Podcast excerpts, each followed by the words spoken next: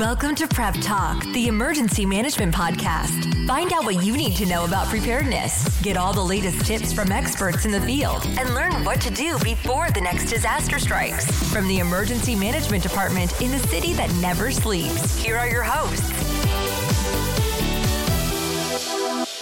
Hello, everyone. I'm Inez Bebea, and welcome to another episode of Prep Talk. On September 19, 2022, Hurricane Fiona made landfall in Puerto Rico five years to the day of Hurricane Maria. Four days after, Mayor Eric Adams sent a multi agency team of 14 New York City employees to assess the needs after the hurricane. Today, I will be speaking with some of the members from the team. I am joined by Jason Rolon from the Department of Buildings and Jose Torres from the Department of Parks. Jason and Jose, welcome to the podcast. You each represent city agencies that oversee very different sectors. Can you let our listeners know what your role is in New York City? Jason, let's start with you. What is your role with DOB and how did you get started? Hi, how are you? So, my role, I'm currently the Deputy Director of Construction Safety Engineering. Our role is to enforce the building code and ensure construction proceeds to pursuant to the building codes. I started in 2019 as a civil engineer, um, be four years in March. Jose, what is your role for the Parks Department and how did the skills that you use here for your day to day transfer to your work in Puerto Rico? I am I am a climber and pruner, and uh, my role is just anything tree related. So uh, a lot of tree emergencies, trees on houses, trees on cars, trees blocking roadways. So we on the lookout for anything that could be impeding access to to other first responders like cops, firefighters, ambulance, and just general, you know, access issues with uh, with tree related issues, and then also looking out for trees on electrical conductors, which might impede communities getting their power back. So that was like uh, one of our main concerns. And this was your first deployment. Why did you say yes to going? Oh, because I have connection to the islands. I have family in Yauco.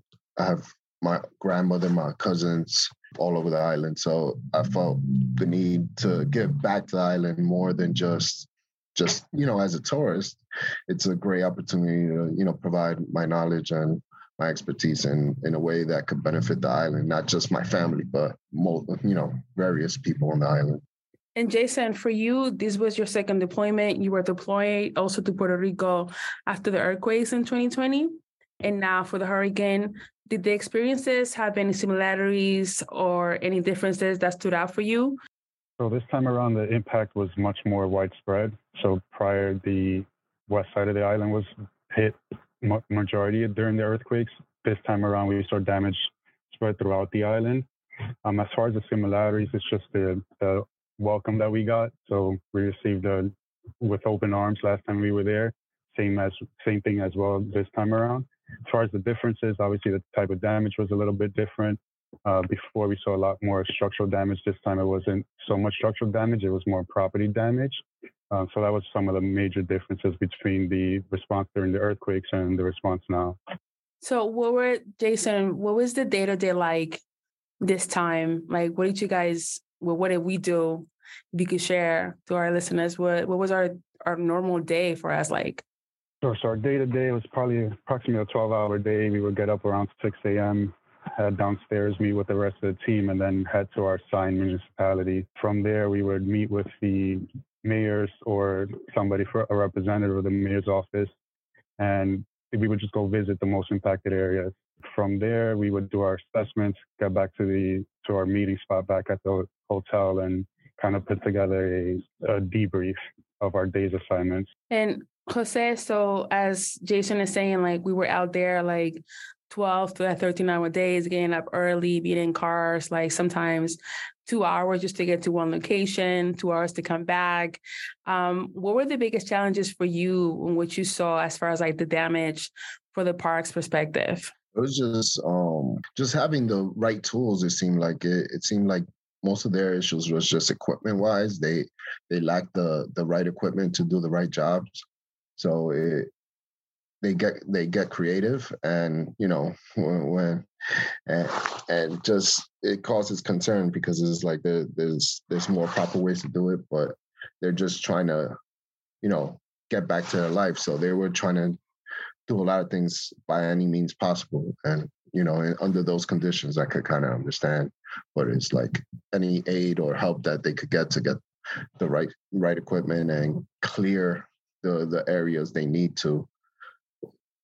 It, it was it, would have been great for them, you know. So it's like just giving you know different alternative and ideas of what they could do is is much needed for them.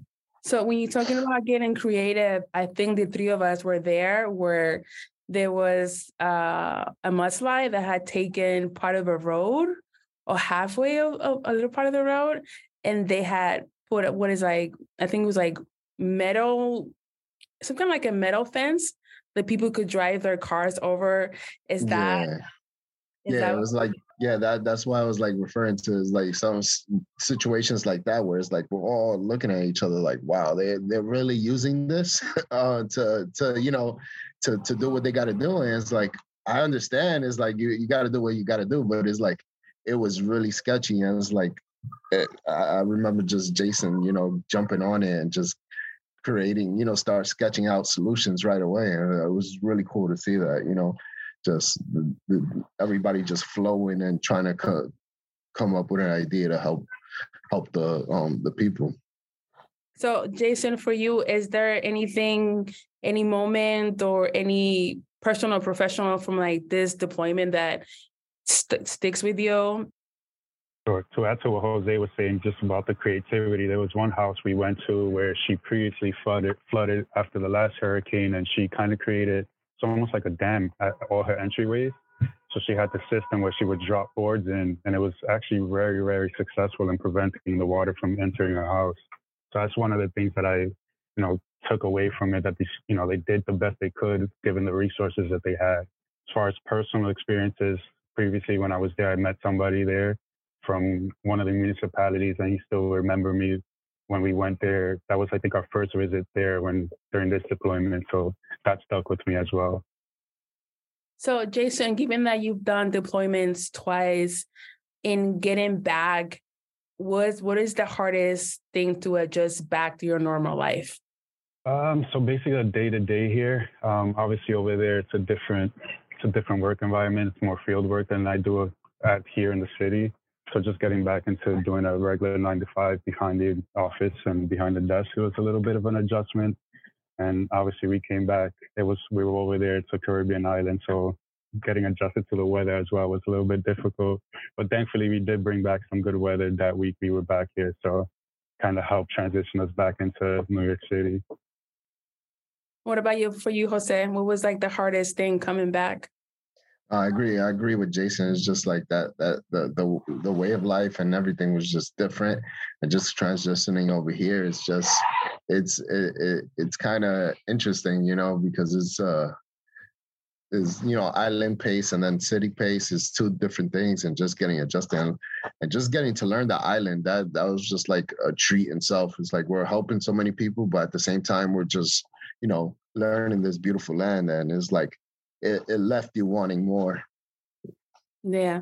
I know one thing for me, like I being my first deployment as well, I didn't know what to expect. But now looking back, I didn't expect it was going to be as physical as it was because, like, while we're in the car, but then we were jumping in and out of the car, like at different locations, and then you know, walking up hills, like to check out like a home or like a building or anything like that.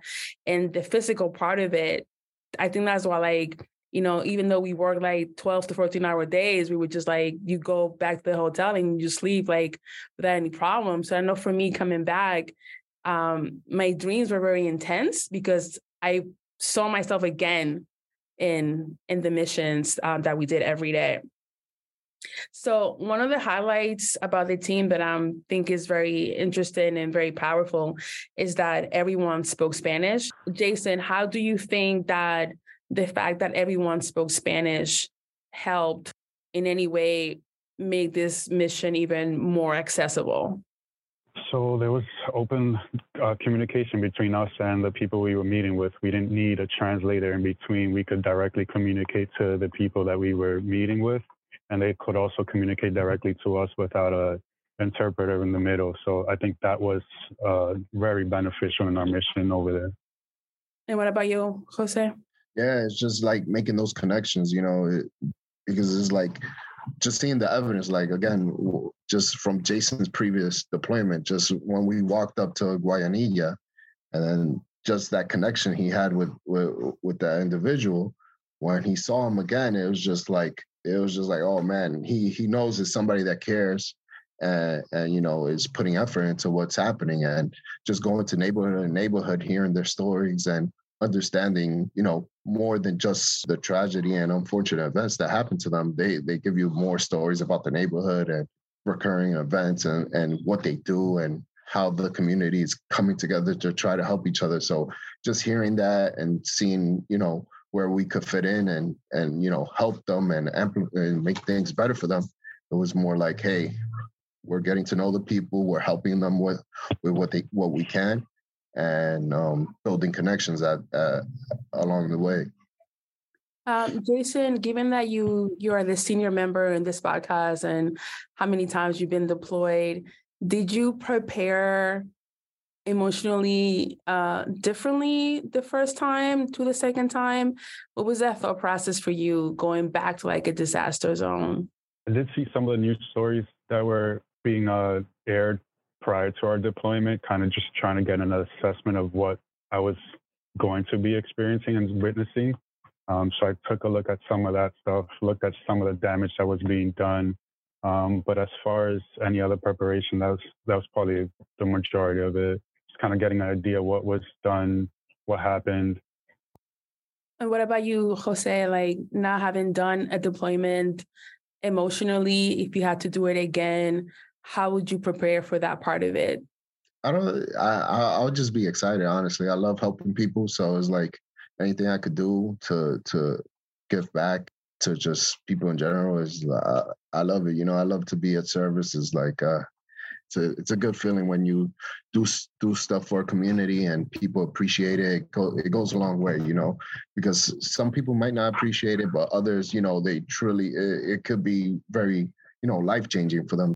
I think what I remember the most for me, the emotional part that I it kind of weighed on us is that as we were walking through the different municipalities and people have all of their belongings in the street, you know, and they're cleaning their houses and the smell of bleach, you know, they're they're cleaning to take get rid of mold and anything like that. And just I think that the sense of that that they were excited to see us in a way that they knew that we were offering help and i and i'm just you know after having they've been through so many disasters already and just the resiliency to like see people that are just picking things up all over again. So it is now time for rapid response and if you're a first time listener it's very simple.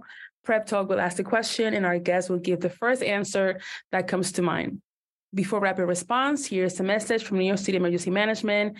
New York City needs your help to make our communities safer, stronger, and better prepared.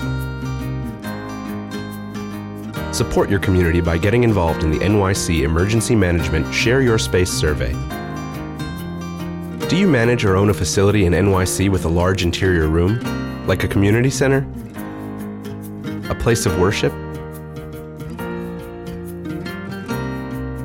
Or a campus facility? These can be used for outreach, for training, as a gathering space in an emergency, or as a disaster recovery center for your community. Community spaces can be used as a resource before, during, and after an emergency. Organizations citywide are encouraged to participate. Go to nyc.gov slash share your space survey. There, you can register your space.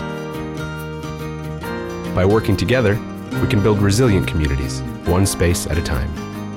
Learn more at nyc.gov slash share your space survey or call 311.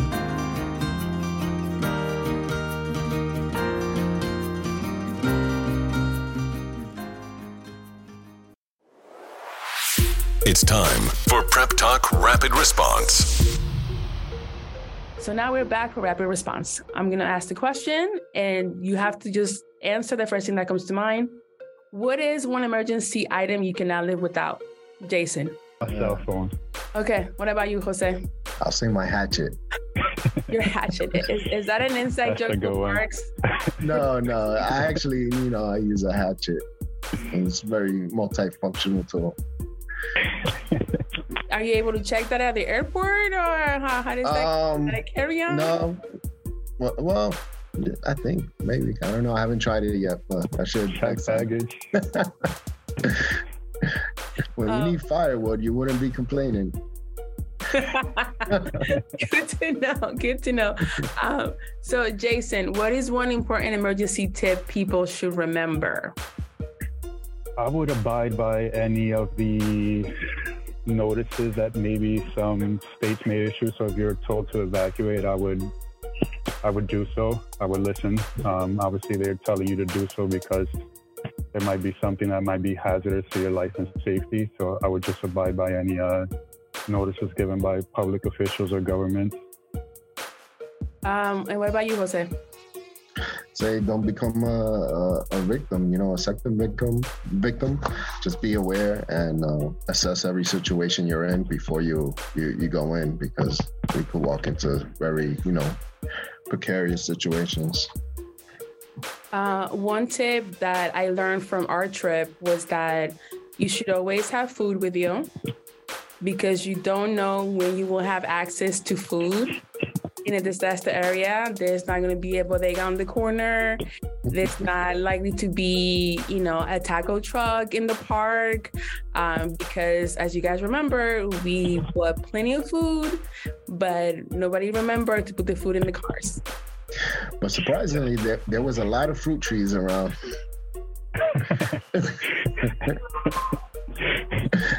So, and then, you know, and you had your knife. So, yeah. Multiple, a lot of us. That is true. That is true. Um, so, Jason, do you have a favorite disaster theme movie or TV, sh- TV show that you like? Uh, it's the oldie, but Armageddon, I would say. I think that's everybody's go-to. yeah, That's a I'm good gonna to one. agree with him. That, that, that was a very good one. Yeah. Uh, so yeah, at that point, like, what do you do? Is like the asteroid is coming, so. Send Bruce Willis.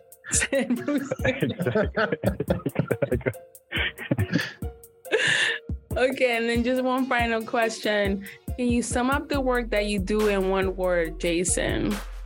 uh, regulator. I'll say hazardous. Hazardous because trees, as we learn in our experience in Puerto Rico, Mother Nature is very strong. Yes. It's very powerful. Uh, well, I want to thank you so much for taking the time to talk to me and to our listeners to let them know what the the deployment was like and what the city agencies were able to do for the people in Puerto Rico and anything else that in the future that I'm sure you guys will be available, right?